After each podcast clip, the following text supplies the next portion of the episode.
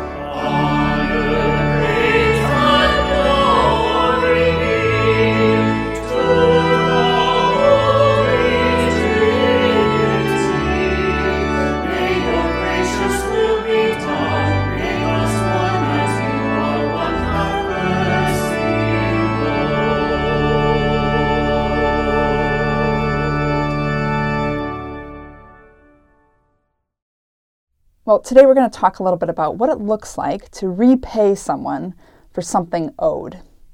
Now, this isn't really a new concept to you, I'm sure. I'm certain we are all really familiar with what it means to pay someone else back for what you owe. So, for example, when a bill shows up in your mailbox today, and you know, whatever form of payment you use, that you have to pay your so called debt to the water company or electric company or if a friend loans you money, if you're a good friend at least, you will eventually pay them back. You get the idea. We recognize when we owe something to someone else, and ideally we make good on reimbursing them, paying them back.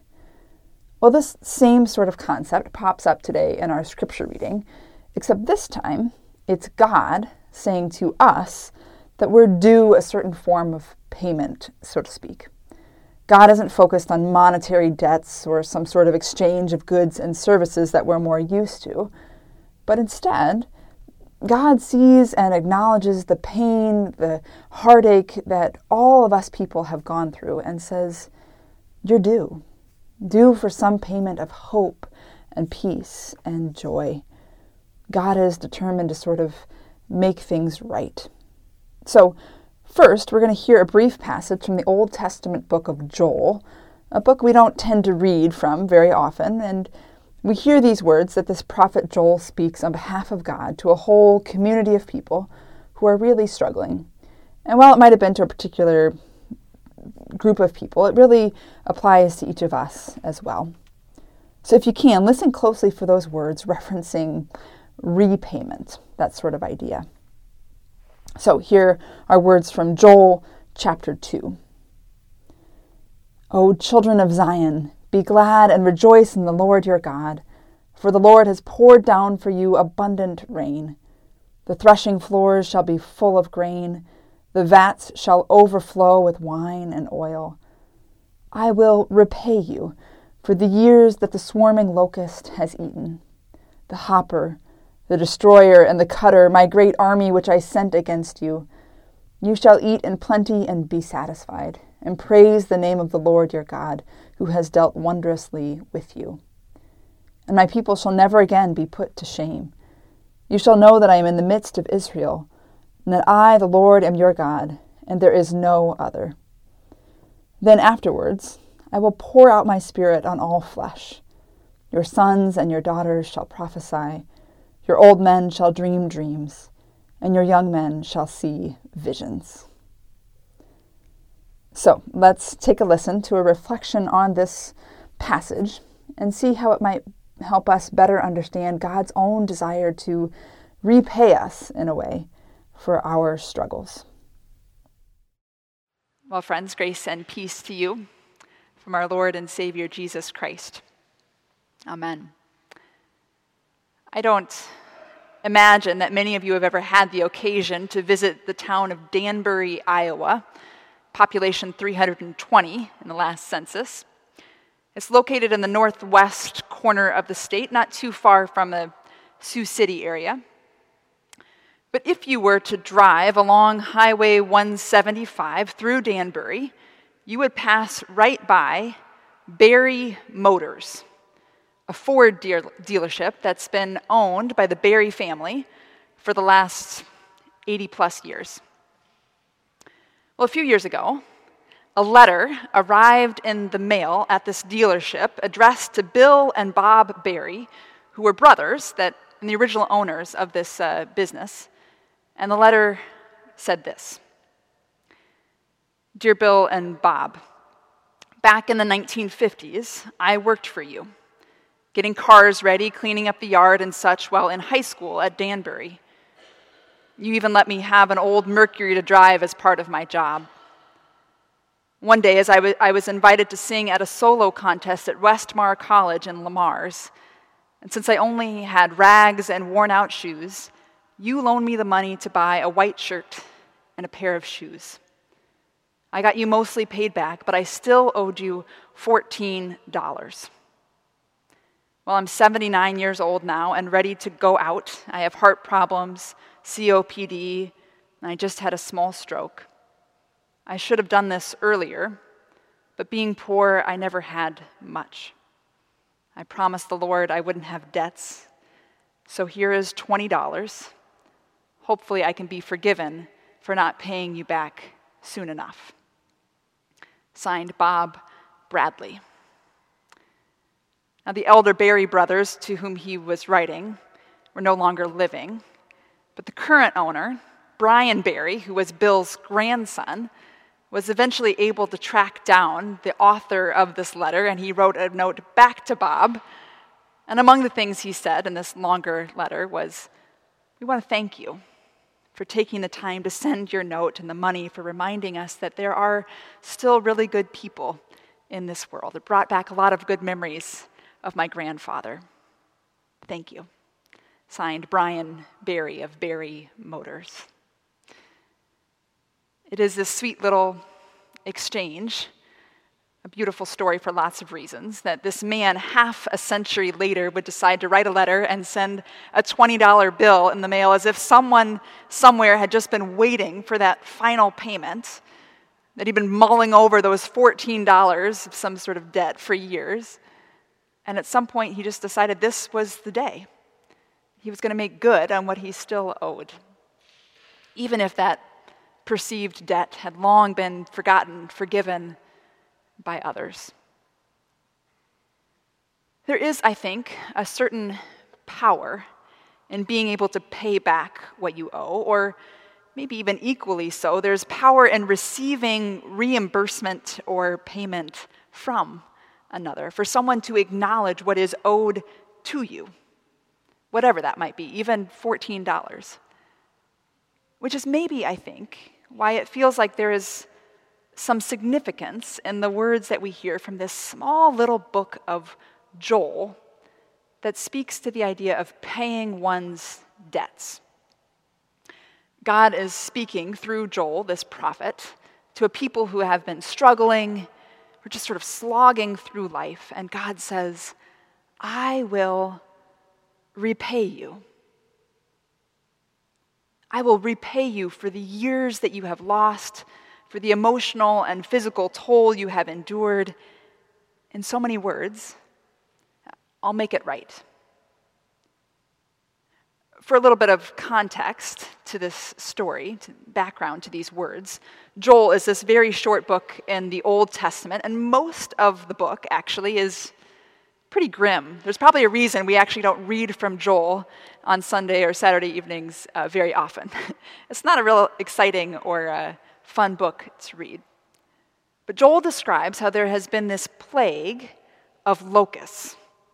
And if you've seen a locust, up close, you know that one is disgusting enough. But now Joel talks about how they have covered the entire ground. They've decimated crops, which in turn has caused years of famine, which has then limited access to food, all sorts of community instability, chaos, uncertainty. This is 3,000 years ago, where they don't have any tools at hand to combat this kind of famine. Even long after the locusts are gone, they are feeling the effects of this plague. It would have had no warning, no way to know how long this famine would last, just sort of years of unrest, of waiting for life to return to normal, years of wondering where God was in the midst of all this turmoil. Which is about where we pick up, where Joel begins to speak, speak these words of promise and hope to people who are desperately needing to hear it. Joel, speaking on behalf of God, says, Be glad and rejoice. The trees are bearing fruit again. Soon there will be silos full of grain, and vats full of good wine, and barrels full of olive oil. I will repay you, God says. I'll repay you for the years that the swarming locusts have eaten. We're familiar with the act of repayment.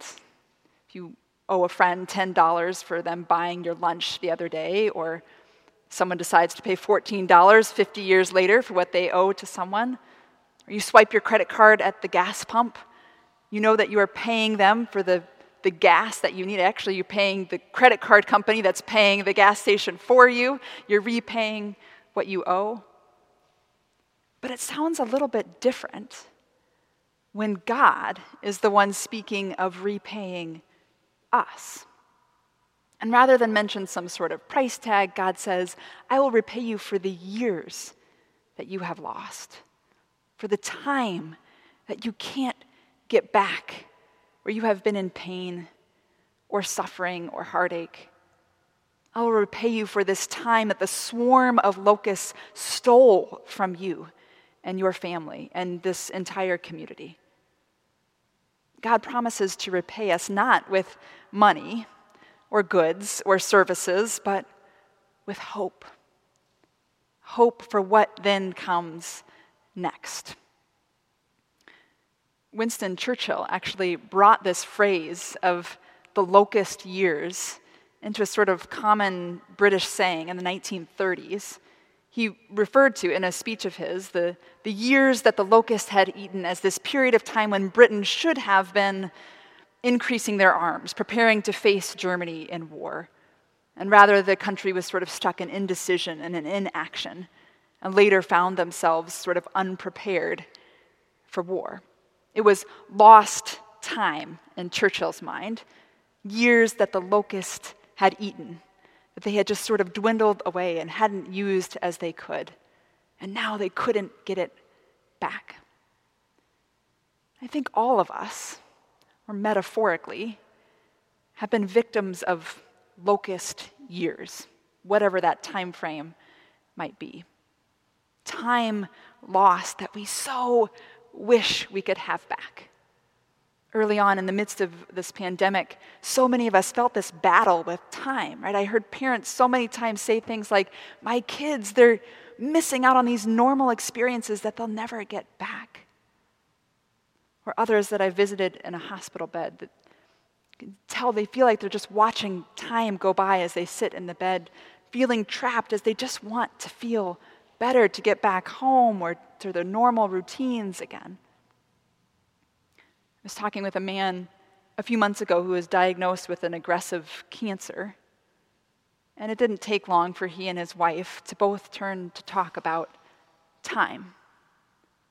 Had we made the most of the time we have? How do we make the most of the time we have left, whatever that might be, and not let it get eaten up by sadness or fear or what the future might hold? All of us have this lost, precious time and energy being consumed with worry or sickness or anger or whatever you name in your own mind. And so God whispers to each of us in a way I will repay you for the years that the locusts have eaten. We're not given back days or months or years. We haven't figured out how to travel back in time just yet, but God describes how we'll be repaid with this confident hope that what we have lost isn't actually all there is, that there's more yet to come. We are given this gift of time that, contrary to the past, can now be filled in the future with abundant peace or reassurance, this comfort for the journey, or some possibility of renewed joy God says, I'll give you this outpouring of my spirit, the promise of my presence with you, so that when you were consumed with doubt, you could set that down and instead just be fully present. Or where you were hurt and grieving, now you can be made whole again. You can be filled with God's Spirit. Whether it is on this side of heaven or the next, God promises to repay us for whatever our struggles or our pain that we've all walked through, no matter how long it takes for that payment to come. There's almost something beautiful just about this God of ours who simply acknowledges what we have lost, the pain we have faced. A God who can stop and speak to us that maybe we're owed something for our hurt and our pain. So we're promised that those locust years don't have the final word.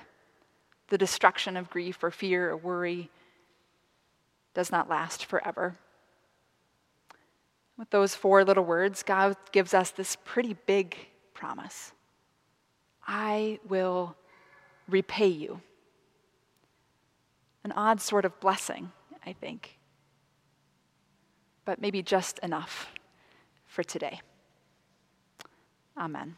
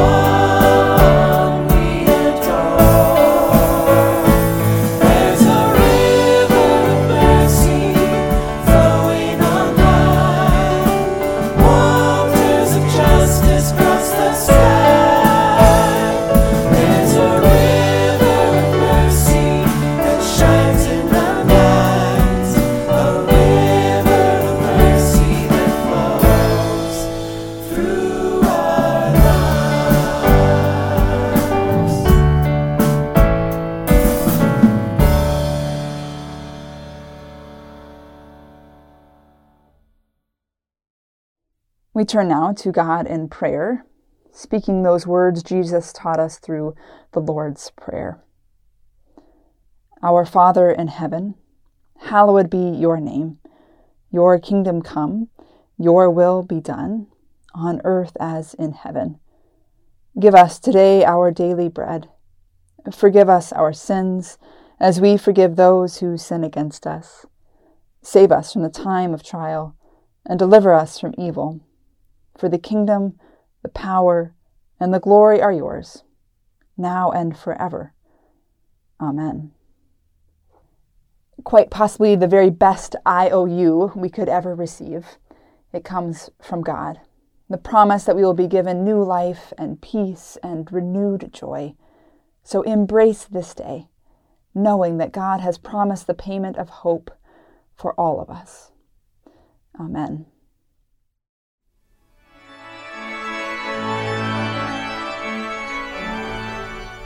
I hope you've enjoyed this podcast, and thanks for your support of the ministries of St. Paul Lutheran Church. Our commitment to projects that lend hope to other people stretches across the country and around the world. We hope that in a good way you feel a part of that reach.